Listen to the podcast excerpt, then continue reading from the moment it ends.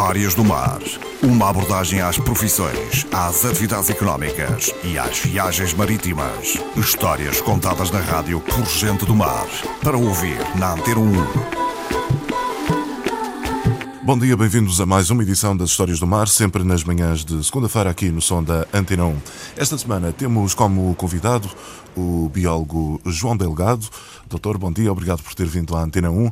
É, digamos que, como referi, biólogo de formação, mas também investigador.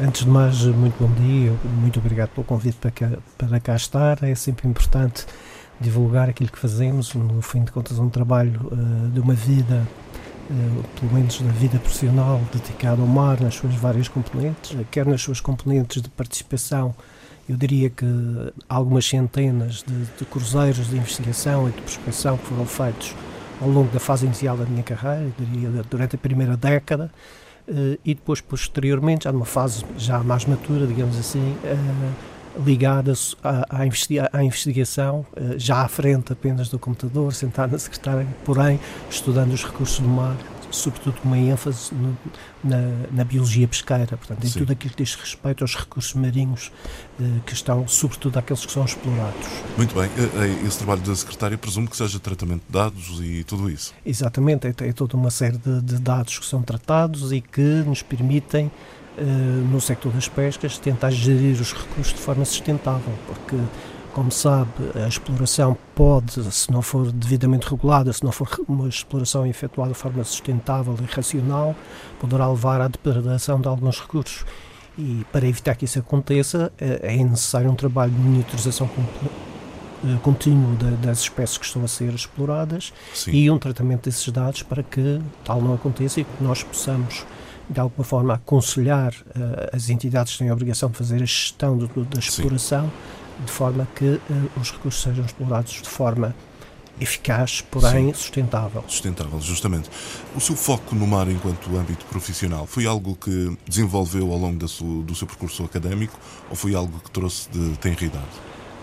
Como muito bem referiu, foi ganhando ênfase, foi ganhando momento, eu diria, ao longo do percurso académico. Eu comecei na fase portanto, de obtenção da licenciatura, obtive na Faculdade de Ciências da Universidade do Porto, um curso bastante que cobria diversas áreas, desde a botânica, a genética, etc.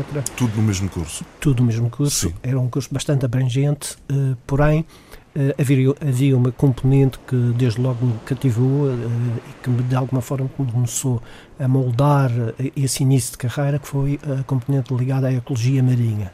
E, portanto, de alguma forma a gênese daquilo que viria a ser depois uma carreira profissional ligada sobretudo ao mar, começou aí nesse momento. E o que explica digamos que a resposta a esse apelo da ecologia marinha? Pois, essa resposta fez-se também pela oportunidade, porque surgiu uma oportunidade, portanto, ao longo desse percurso, após a licenciatura, cumpri o serviço militar, não é? Durante 2 ou 3 anos exerci funções de professor, fui professor de ciências e matemática, surgindo depois a oportunidade de prosseguir essa ligação que estava a nascer ao mar. Eu ingressei na Direção Regional de Pescas, concretamente no Serviço de Investigação, numa fase iniciada ligada ao Departamento ou à Divisão de Técnicas e Artes Pesqueiras, o que implicava uma carga muito forte de trabalho de mar, trabalho com aparelhos de pesca, experimentando, pesca experimental, pesca de prospecção, pesca de depilação, numa panóplia de navios que passavam desde os navios de investigação propriamente ditos a navios comerciais que eram utilizados, por exemplo, no âmbito de projetos de investigação, eram fretados para esse efeito, portanto, tudo mergulho também, efetuei muito mergulho ligado sobretudo à monitorização de recifes artificiais e, portanto, foi, digamos, que a minha primeira década de trabalho ligada a este trabalho. Presumo. Intensa, sim, muito intensa. E muito interessante também. Também muito interessante. Doutor, obrigado por ter vindo à Antena 1. Até uma próxima oportunidade. Muito obrigado, Bel.